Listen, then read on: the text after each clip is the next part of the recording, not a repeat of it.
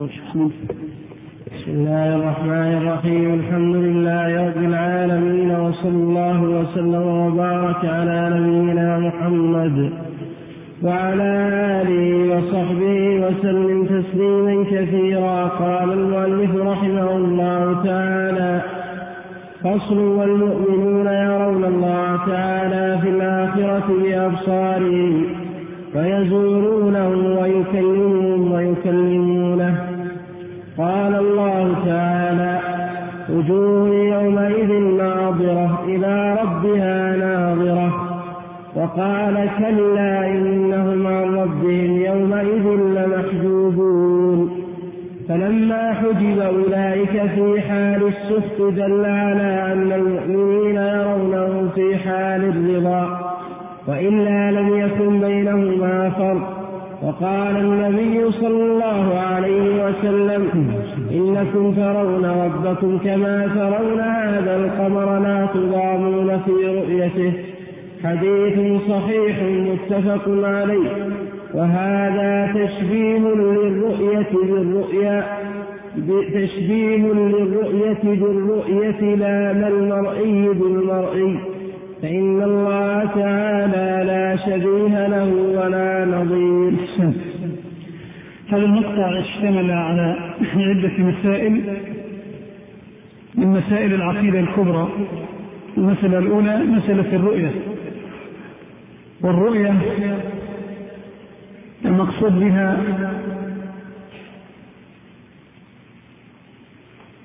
نوعان من الرؤية. النوع الأول ما يسمى بالرؤية العامة. وهي رؤية الخلائق لربهم يوم القيامة في المحشر. والثاني النوع الثاني الرؤية الخاصة وهي رؤية المؤمنين لربهم في الجنة بأبصارهم الرؤية الخاصة وهي رؤية المؤمنين لربهم في الجنة بأبصارهم والرؤية الأولى النوع الأول رؤية عامة لكنها تحدث على ثلاث مراحل وهي في المحشر وهي في المحشر. المرحلة الأولى رؤية الخلائق جميعا لربهم عز وجل على ما يليق بجلاله سبحانه. وهذه الرؤية تكون للمؤمنين رؤية غبطة ولذة وسرور وتنعم وتكون للكافرين والمنافقين رؤية حسرة وندم فلا يتمتعون بهذه الرؤية. في المحشر نعم في المحشر. فلا يتمتعون بهذه الرؤية ولا يسرون بها بل والله أعلم أنهم رؤيتهم ليست رؤية كرؤية المؤمنين.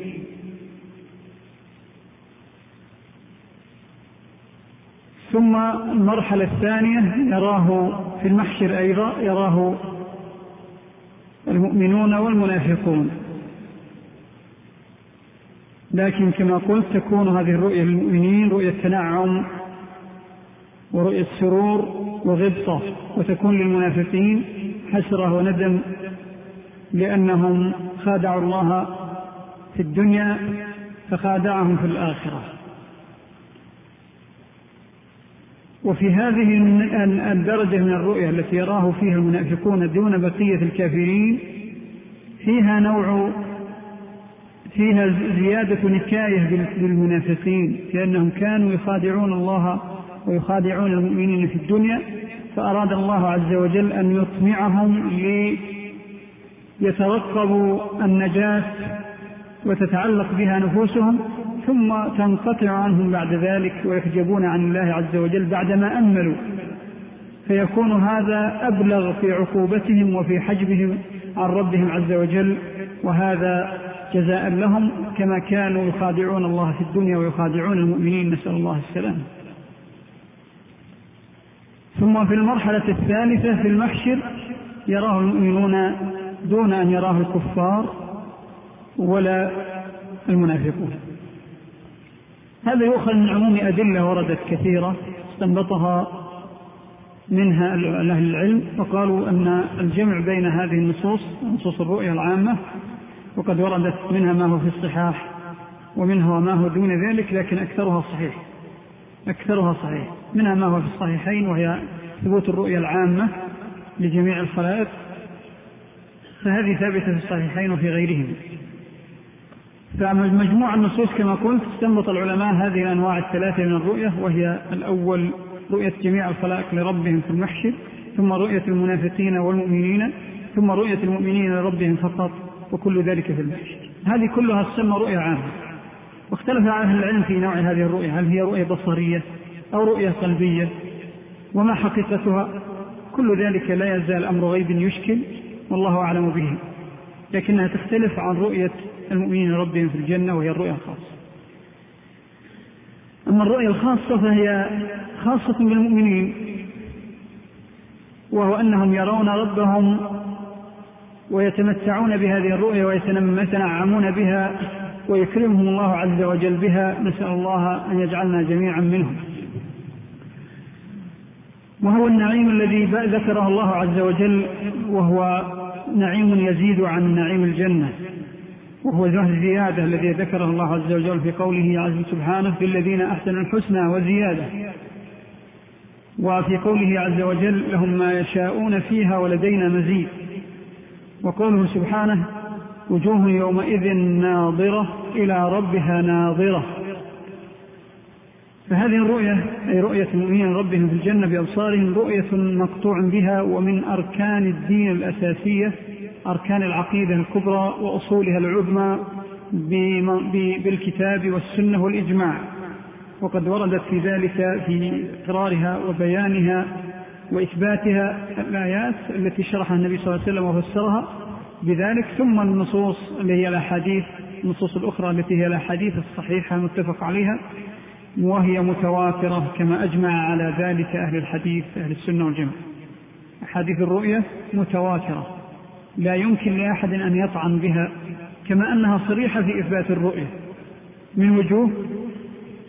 صريحة في إثبات الرؤية من وجوه. أولها أن النبي صلى الله عليه وسلم أجاب فيها عن سؤال صريح عن الرؤية. ذلك أن النبي صلى الله عليه وسلم لما تحدث لصحابته عن أمور الجنة ونعيمها قالوا هل نرى ربنا يوم القيامة أو في الجنة كما في بعض النصوص؟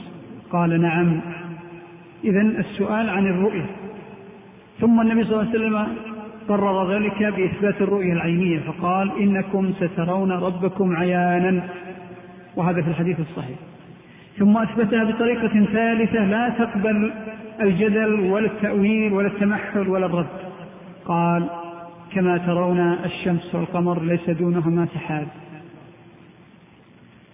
فلا يستطيع عاقل أن ينكر وهو مبصر أن ينكر الشمس أو طلوع الشمس في رابعة النهار ليس دونها سحاب. ثم أثبت ذلك بطريقة رابعة وهو قال لا تضامون. وفي رواية لا تضامون. وكلها بمعنى إثبات الرؤية. لا تضامون ولا تضامون في رؤيته.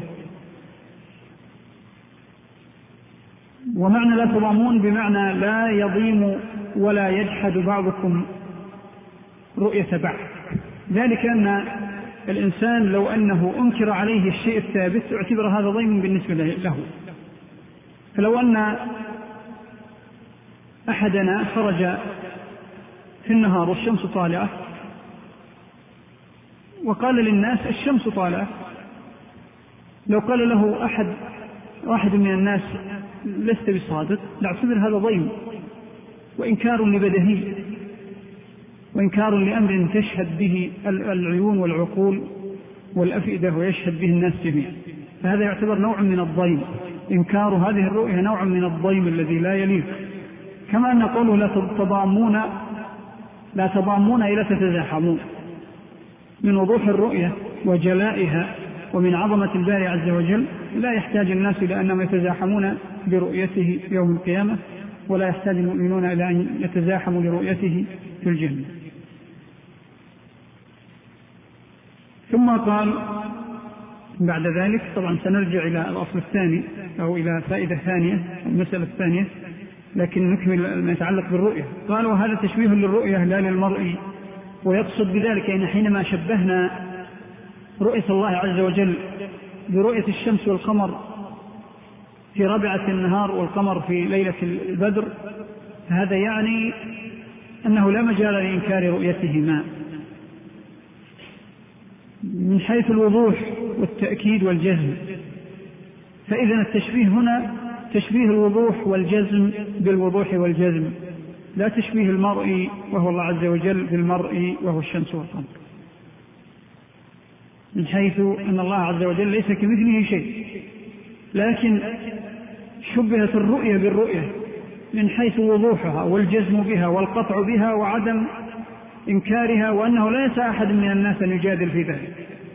كما أنه لا يمكن لأحد من الناس أن ينكر طلوع الشمس في رابعة النهار ليس دونها سحاب ولا أن ينكر طلوع القمر ليلة البدر ليس دونه سحاب؟ فكذلك ليس لأحد أن ينكر رؤية الله عز وجل من قبل المؤمنين بأبصارهم في الجنة يوم القيامة. نسأل الله يمتعنا جميعا بذلك.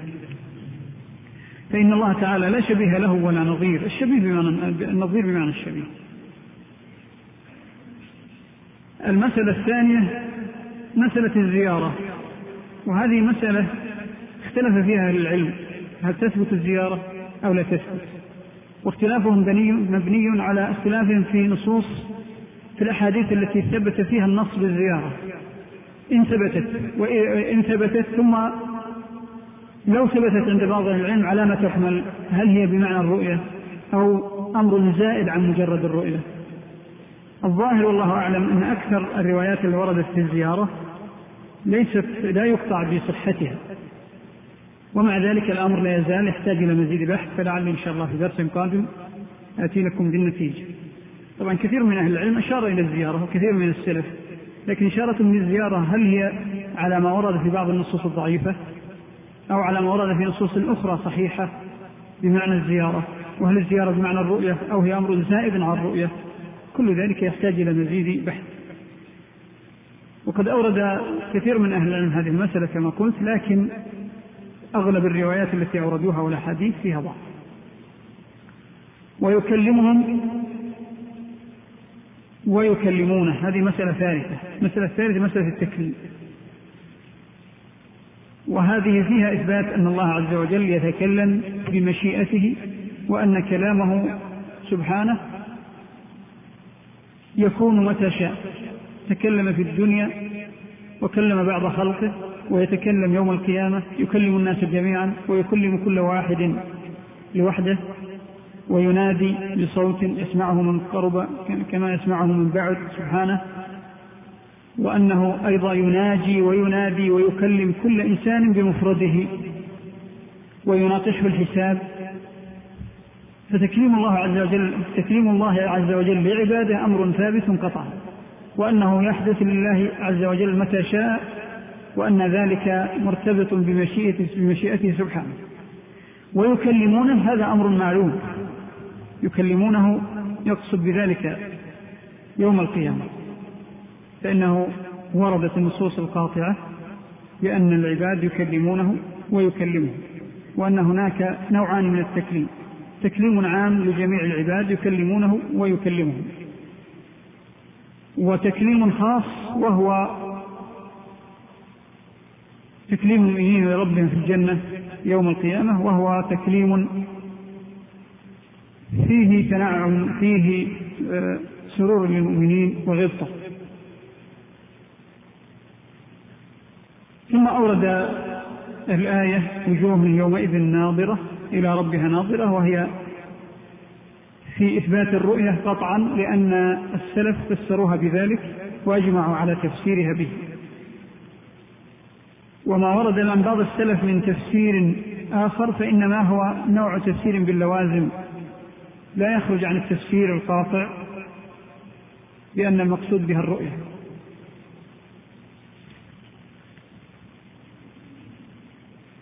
وكذلك الآية التي بعدها كلا إنهم عن ربهم يومئذ لمحجوبون. هي صريحة في إثبات الرؤية من حيث أنها دلت على أن الكافرين يحجبون عن ربهم.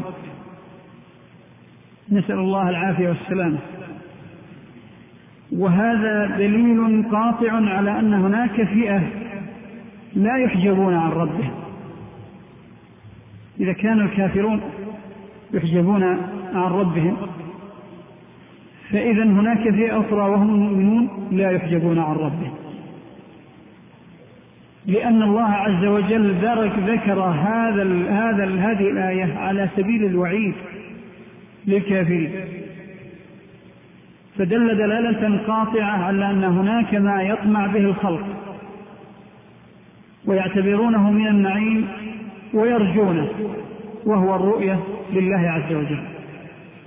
فينقطع هذا الرجاء عن الكافرين جزاء لهم على كفرهم ويبقى بالضرورة لفئة أخرى وهم المؤمنون جزاء لهم على إحسانهم وتفضلا من الله عز وجل وإحسانا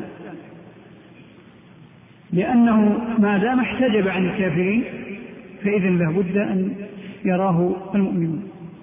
لذلك قال السلف لو لم يكن المؤمنون يرونه ما صار للاحتجاب عن الكافرين معنى؟ ولا صار لتهديدهم بالاحتجاب أي معنى ولا أي وعي. لو كان كما يزعم المعتزلة والجهمية ومن سار على سبيلهم من أهل الأهواء لو كان الأمر يرجع إلى عدم الرؤية مطلقا وأن الجميع لا يرونه لم يكن الاحتجاب عن الكافرين فائدة. أليس كذلك؟ نعم. المسألة الرابعة في هذا الأمر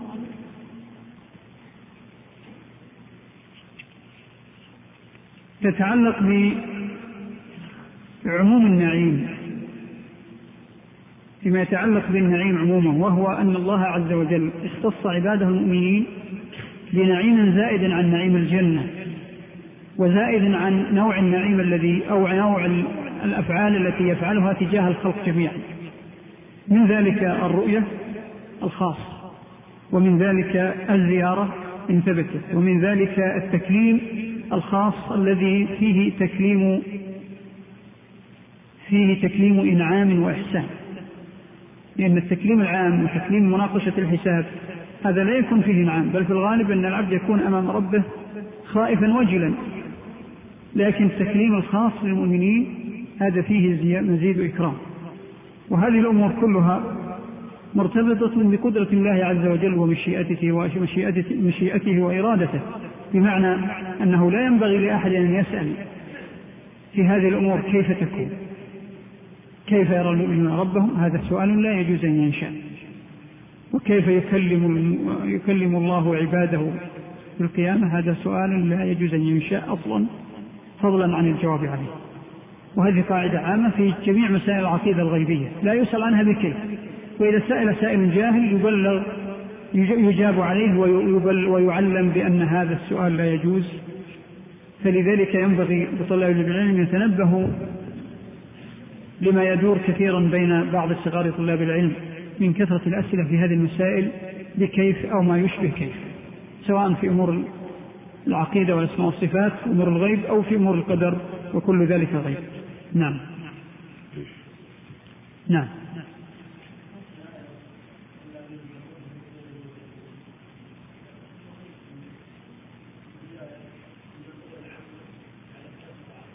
نعم.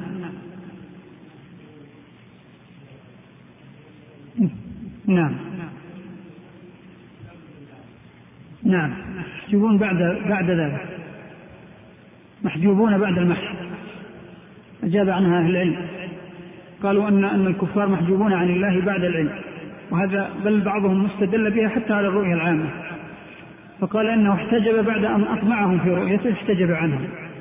الرؤية الأولى لا يستفيدون منها لأنهم رأوا ربهم في المحشر وفي هول وفي فزائع وشدائد يوم القيامة ثم إنهم رأوا ربهم وهم وجلون خائفون.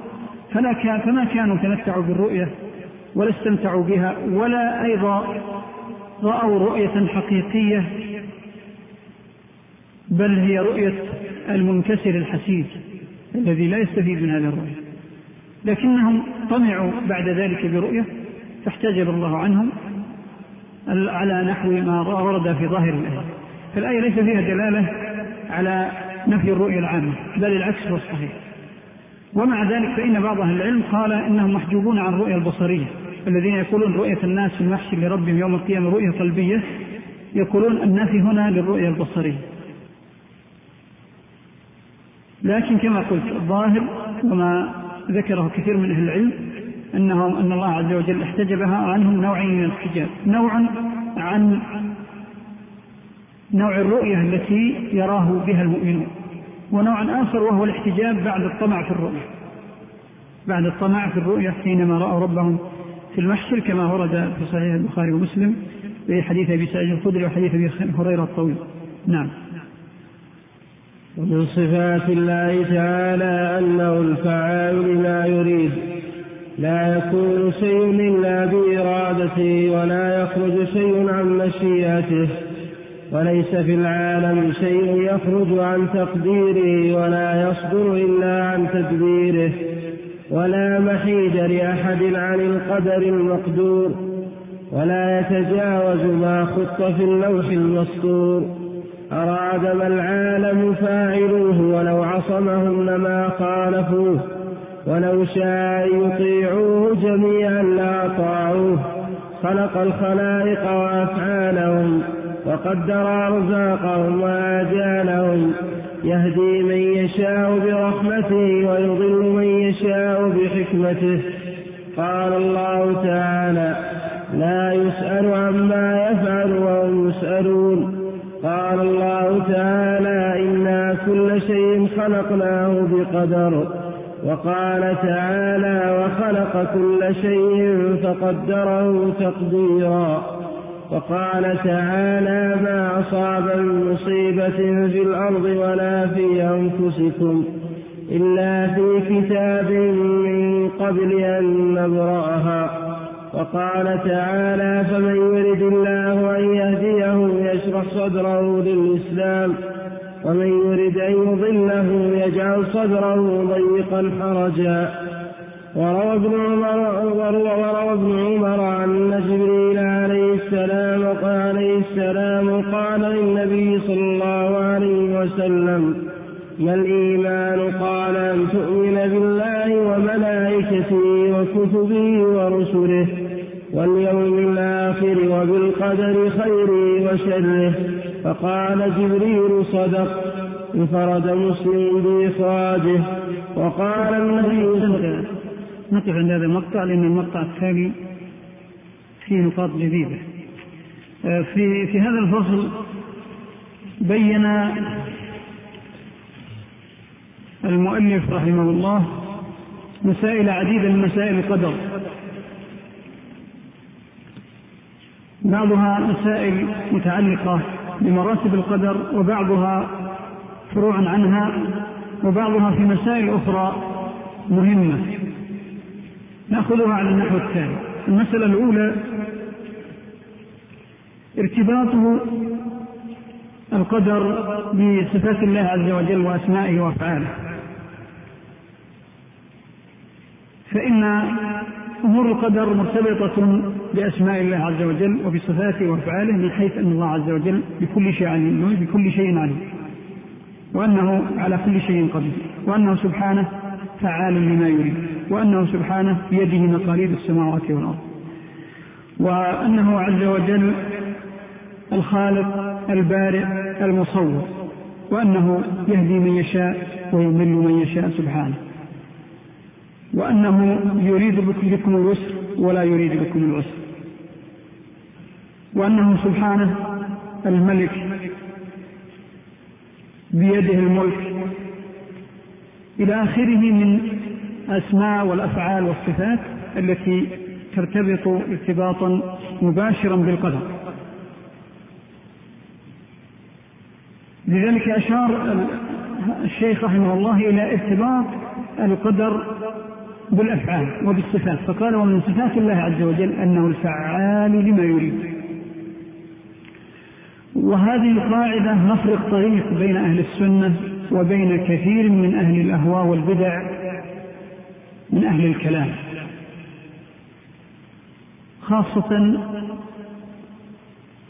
الذين ورثوا قواعد الجهمية والمعتزلة من أهل الكلام المنتسبين للأشاعرة والماتريدية فإن عامة تأويلاتهم التي خالفوا فيها السلف مبنية على إنكارهم لأفعال الله عز وجل. ذلك أنهم يزعمون أن الله عز وجل لا يحدث منه فعل وكل صفاته وأسمائه أزلية غير قابلة للحدوث وللتجدد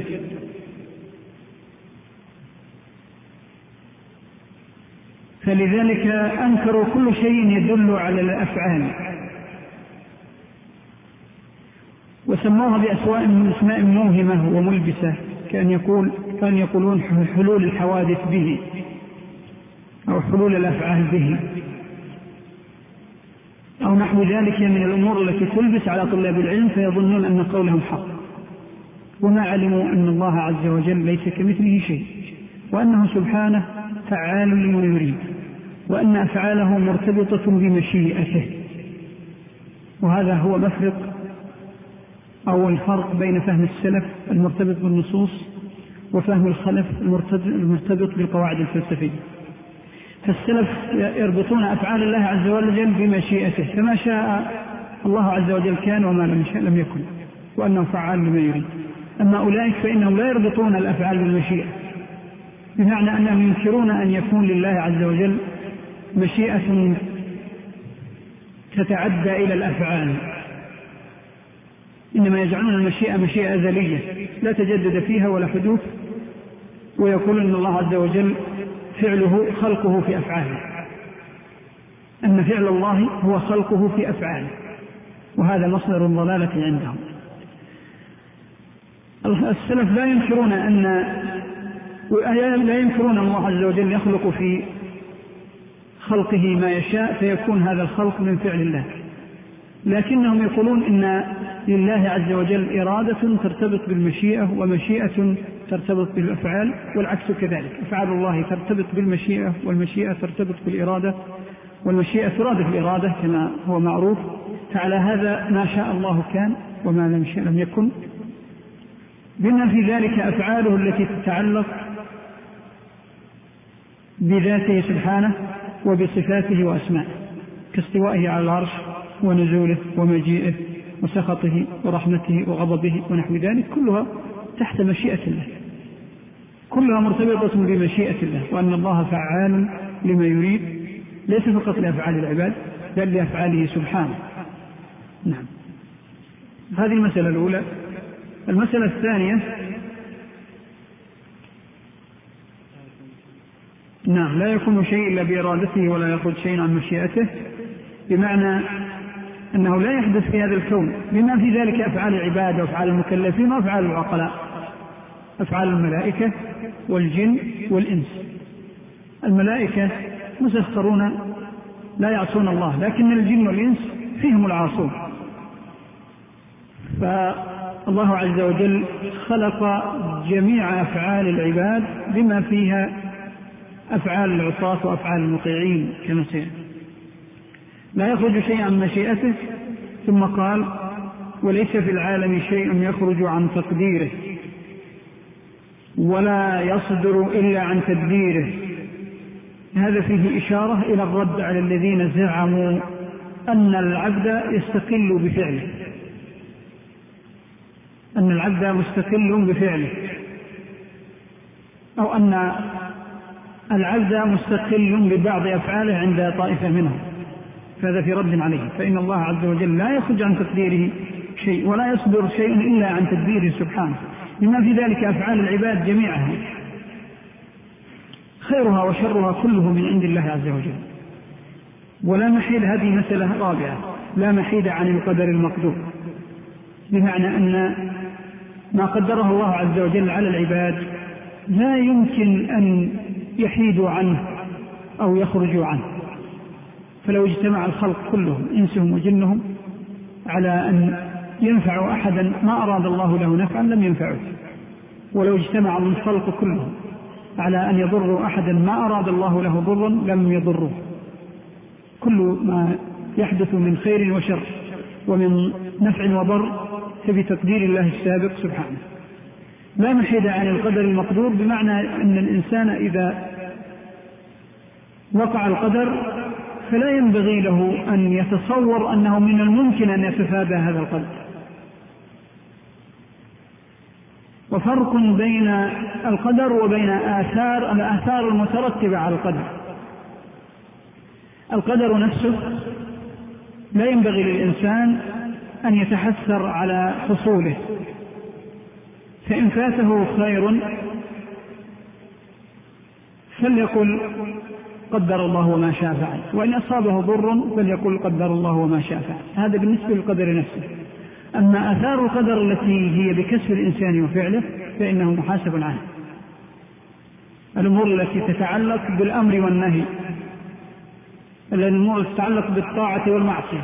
فإن الإنسان مسؤول عنها لأن الله عز وجل علق القدر في الأمر والنهي على أفعال العباد. بمعنى أنه جعل أفعال العباد مناط التكليف ومناط الحساب والجزاء. سيأتي المزيد الشرح لهذه النقطة بعد قليل. قال ولا يتجاوز هذه مسألة را خامسة أو رابعة. مسألة خامسة وهي ولا يتجاوز خط أو خط ما خط أو ما خط في اللوح المحفوظ. وهذه إشارة إلى المرتبة الثانية من مراتب القدر. المرتبة الثانية من مراتب القدر وهي الكتاب. بمعنى كما أن الله عز وجل علم كل شيء وهذه المرتبة الأولى. ما كان وما يكون وما هو كائن كيف يكون. كل ذلك علمه الله عز وجل. تأتي الدرجة الثانية وهي الكتاب. كل شيء علمه الله عز وجل وقدره وأراده فلا بد أن يكون مكتوب في اللوح المحفوظ قبل وقوعه. وهذه مرحلة ثانية. المرحلة الثالثة أشار إليها في وسط الكلام وهي التقدير والمشيئة. التقدير والمشيئة.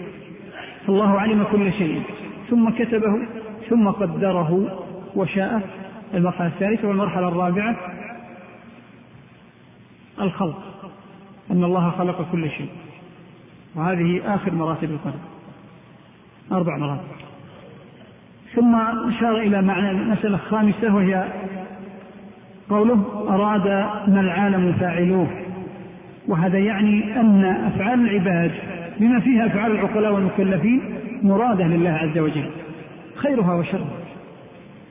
لكنها إرادة عامة ليس إرادة خاصة. ذلك أن الإرادة على نوعين إرادة عامة بمعنى الخلق والتدبير والتقدير العام بالعلم والإيجاد وغير ذلك فكل ذلك داخل في الإرادة العامة والله عز وجل كل شيء يكون بإرادته العامة. لا يخرج هي شيء عن إرادته سواء أفعال الجمادات أو أفعال العباد. وأفعال العباد سواء منها ما هو بإرادتهم أو ما لم يكن بإرادتهم كله من فعل الله عز وجل وتقديره السابق. ومشيئته العامة وهناك نوع ثاني من الإرادة وهو الإرادة الخاصة. هذه الإرادة هي التي فيها تفصيل وهي التي التبس أمرها على القدرية وعلى كثير من ضعاف الفقه في الدين وضعاف العقيدة. فأحيانا يحملوها على الإرادة العامة وأحيانا ينكرونها وأحيانا ينكرون بعض الإرادة العامة إلى آخره بسبب عدم فهمهم لنوع الإرادتين فالإرادة الأولى العامة المشيئة التي يدخل فيها كل شيء الخير والشر والضر والنفع. فكل شيء بإرادة الله. والنوع الثاني وهو الإرادة الشرعية الدينية وهي أن الله عز وجل أراد الخير من عباده وأحبه منهم ولم يرد الشر منهم وكرهه وكرهه منهم. إذا الإرادة الخاصة نوعين. نوع يريده الله ويحبه ونوع لا يريده الله ولا يحبه. وتسمى الإرادة الشرعية الإرادة الشرعية الإرادة الدينية. فالله شرعا يريد الخير ولا يريد الشر. دينا يريد الله الخير ولا يريد الشر. يكره الخير يكره يحب الخير ويحب فعله ويحب فاعله ويكره الشر ويكره فعله ويكره فاعله. إذا الله من حيث الإرادة الخاصة يريد الخير ولا يريد الشر. لذلك قال الله عز وجل يريد بكم الخير اليسر ولا يريد بكم العسر. فإرادة اليسر بمعنى الخير والطاعة. وإرادة وعدم إرادة العسر بمعنى كراهية ذلك كراهية الشر والمعصية. والمسألة السادسة قوله ولو عصمهم لما خالفوه ولو شاء أن يطيعوه جميعا لأطاعوه. هذه متعلقة بالتقدير الخاص للعباد أي أن الله عز وجل يهدي من يشاء فضلا منه ونعمة ويضل من يشاء عدلا منه وحكمة. وأن الله عز وجل جعل هذا الأمر ابتلاء. وهذا هو محط الابتلاء. محط الابتلاء والتكليف وهو أن الله عز وجل غني عن خلقه ولو شاء لعصمهم جميعا كما عصوه وكانوا كلهم كالملائكة. لكن لله فيما قدره وما شرعه حكمة وله في ذلك سبحانه غاية هي منتهى الحكمة وحسن التدبير. فتحقيق الابتلاء للعباد أمر مراد لله عز وجل وهو من كمال حكمته. ومن مقتضيات الابتلاء أن الله عز وجل جل قدر على بعض العباد الضلال وقدر على وقدر لبعض العباد الهداية. ثم إنه لم يكن ذلك على سبيل القصر والجبر كما يقول الجبري إنما على سبيل الاختيار كما سيأتي وهي المسألة السابعة. خلق الخلق وأفعالهم وقدر أرزاقهم وأجالهم يهدي من يشاء برحمته ويضل من يشاء بحكمته.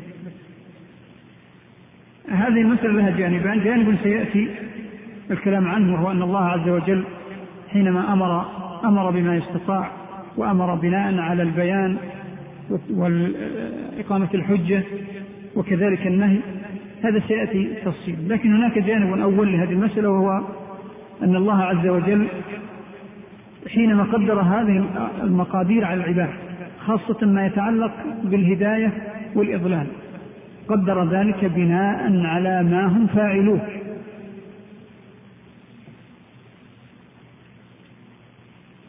بمعنى أن الله عز وجل علم بسابق علمه أن فلان من الناس سيعمل الخير ويجزى عليه. وعلم سبحانه بسابق علمه أن فلانا من الناس أن فلانا من الناس سيعمل بالشر ويجزى عليه. كما أشار في هذه المسألة إلى المقادير الخاصة لكل لأفراد العباد وهو أن الله عز وجل قدر لكل إنسان حينما تنفخ فيه الروح قدر فيه فيها حياته أجله ورزقه وأفعاله وهدايته أو ضلاله وكل ذلك راجع إلى حكمة الله عز وجل لأن الخلق خلق الله والله يفعل في خلقه ما يشاء. ثم ذكر هذه الأدلة العامة الدالة الدالة على عموم المشيئة وعموم الإرادة. كل الأدلة الآيات التي جاءت هنا دليل على عموم الخلق وعموم الإرادة وعموم المشيئة. قوله عز وجل لا يسأل عما يفعل وهم يسألون بمعنى أنه لا ينبغي للعبد المسلم لله عز وجل وكذلك المسلم أن يسأل عن أفعال الله عز وجل لا على سبيل الاعتراض ولا على سبيل طلب المغيب أو على سبيل طلب الكيفيات كل ذلك لا يجوز. إنما الإنسان قد يسأل بحثا عن الحكمة أو بحثا عن الجواب الذي يشكل في ذهنه. أما أن يسأل سؤال المتعنت أو سؤال المشكك أو سؤال المعترض على فعل الله عز وجل أو سؤال الطالب للكيفية أو المتطلع إلى الغيب كل ذلك لا يجوز. وسؤال سؤال عن بدعة بل هو ذنب عظيم. فالله عز وجل لا يسأل عما يفعل وهم يسألون. ومن أفعاله سبحانه كونه قدر هذه المقادير على العباد وأضل من شاء وهدى من شاء. كل ذلك من أفعاله. فلا يسأل الله عز وجل لماذا أضل الكافرين ولماذا هدى المهتدين؟ لأن هذا أمر ذات خارج عن دائرة التكليف كما سيأتي. هذا الأمر خارج عن دائرة التكليف. والذي يدخل في دائرة التكليف أمر معلوم عند كل العقلاء. سيفصله المؤلف بعد قليل ومن ذلك قول عز وجل إن كل شيء خلقناه بقدر هذا دليل على عموم الخلق وعموم المشيئة وعموم الإرادة. وكذلك وخلق كل شيء فقدره تقديرا. هذه الآية دالة على عموم الإرادة والخلق والمشيئة. وكذلك قوله عز وجل ما أصاب من مصيبة في الأرض ولا في أنفسكم إلا في كتاب من قبل أن نبرأ هذا دليل على عموم الخلق وسبق العلم والتقدير والمشيئة. وكذلك قوله فمن يريد الله أن يهديه يشرح صدره للإسلام ومن يريد أن يضله يجعل صدره ضيقا حرجا هذه أيضا دليل على عموم المشيئة وسابق القدر. لكن يظن بعض الناس أنها دليل على الإرادة الشرعية. هذه دليل على الإرادة الكونية والمشيئة العامة. لا تدخل في الإرادة الشرعية. لأن الله عز وجل من حيث الإرادة الشرعية يريد الخير ويريد اليسر ولا يريد الشر ولا يريد العسر. يريد الهدى ولا يريد الضلال من حيث الإرادة الخاصة. لكن الآية دليل على دليل في الإرادة العامة والمشيئة العامة. كذلك في الحديث أشار إلى مسألة أنكرها كثير من القدرية. في آخر الحديث قال وبالقدر خيره وشره. هذه فيها دليل على أن الله عز وجل خلق كل شيء وقدر كل شيء. بما في ذلك الخير والشر؟ لا يخرج الشر عن تقدير الله كما تزعم طوائف من الوثنية القديمة والقدرية التي قلدتها. وثنية كثير من الديانات الهندية واليونانية والمجوسية والصابية وغيرها بل وطوائف من النصارى يزعمون أن الله عز وجل لم يقدر الشر ولم يعلمه ولم يكن داخل في مشيئته ولا في فعله سبحانه. وهذا خطأ لأنهم خلطوا بين الإرادتين. خلطوا بين الإرادتين حينما جاءتهم النصوص بأن الله لا يريد من عبده الكفر أو لا يريد منه المعصية ظنوا أن ذلك بمعنى لا يشاءه ولا يقدره. بينما لا يريده بمعنى لا يرضاه ولا يحبه ولم يشرع به. إذا القدر خير وشر كله من الله من حيث المشيئة العامة والتقدير العام. أما من حيث فعل الإنسان فإن الشر إنما يفعله الإنسان بإرادته. فلذلك في الإنسان إذا زال عقله لم يحاسب على أفعاله التي يفعلها وإن كانت شر. نعم. اكمل وقال النبي صلى الله عليه وسلم آمنت بالقدر خيره وشره وحلوه ومره. ومن دعاء النبي صلى الله عليه وسلم الذي علمه الحسن بن علي يدعو به في قنوت الوتر. وقني شر ما قضيت. ولا نجعل قضاء الله وقدره حجة لنا في ترك أوامره واجتناب نواهيه. بل يجب أن نؤمن ونعلم أن لله الحجة علينا بإنزال الكتب وبعثة الرسل. وقال الله تعالى لئلا يكون للناس على الله حجة بعد الرسل ونعلم أن الله سبحانه ما ونعلم أن الله سبحانه ما أمر ونهى إلا المستطيع للفعل والترك وأنه لم يجبر أحدا على معصية ولا اضطره إلى ترك طاعة. قال الله تعالى لا يكلف الله نفسا إلا وسعها. وقال الله تعالى فاتقوا الله ما استطعتم. وقال تعالى اليوم تجزى كل نفس بما كسبت لا ظلم اليوم. فدل على أن للعبد فعلا وكسبا. يجازى على حسنه بالثواب وعلى سيئه بالعقاب. وهو واقع بقضاء الله وقدره. أحسنت. هذا المقطع هو ثمرة الكلام عن القدر. وفيه تفصيل المسألة التي أشرت إليها سابقا وهي مسألة الدائرة التي يحاسب عليها الإنسان في أمور المقادير والأفعال. وذلك أن مقادير العباد وأفعالهم على درجتين. الدرجة الأولى غيبية لا دخل للإنسان فيها لا من حيث العلم بها تفصيلا وبكيفياتها ولا من حيث الجزاء والتكليف. ونحو ذلك مما يتعلق بالمكلفين. فالجانب الأول والجزء الأول أو الدائرة الأولى ينبغي ألا يعلق فيه الإنسان أفعاله لا من حيث فعل الخير والشر ولا من حيث المصير والجزاء.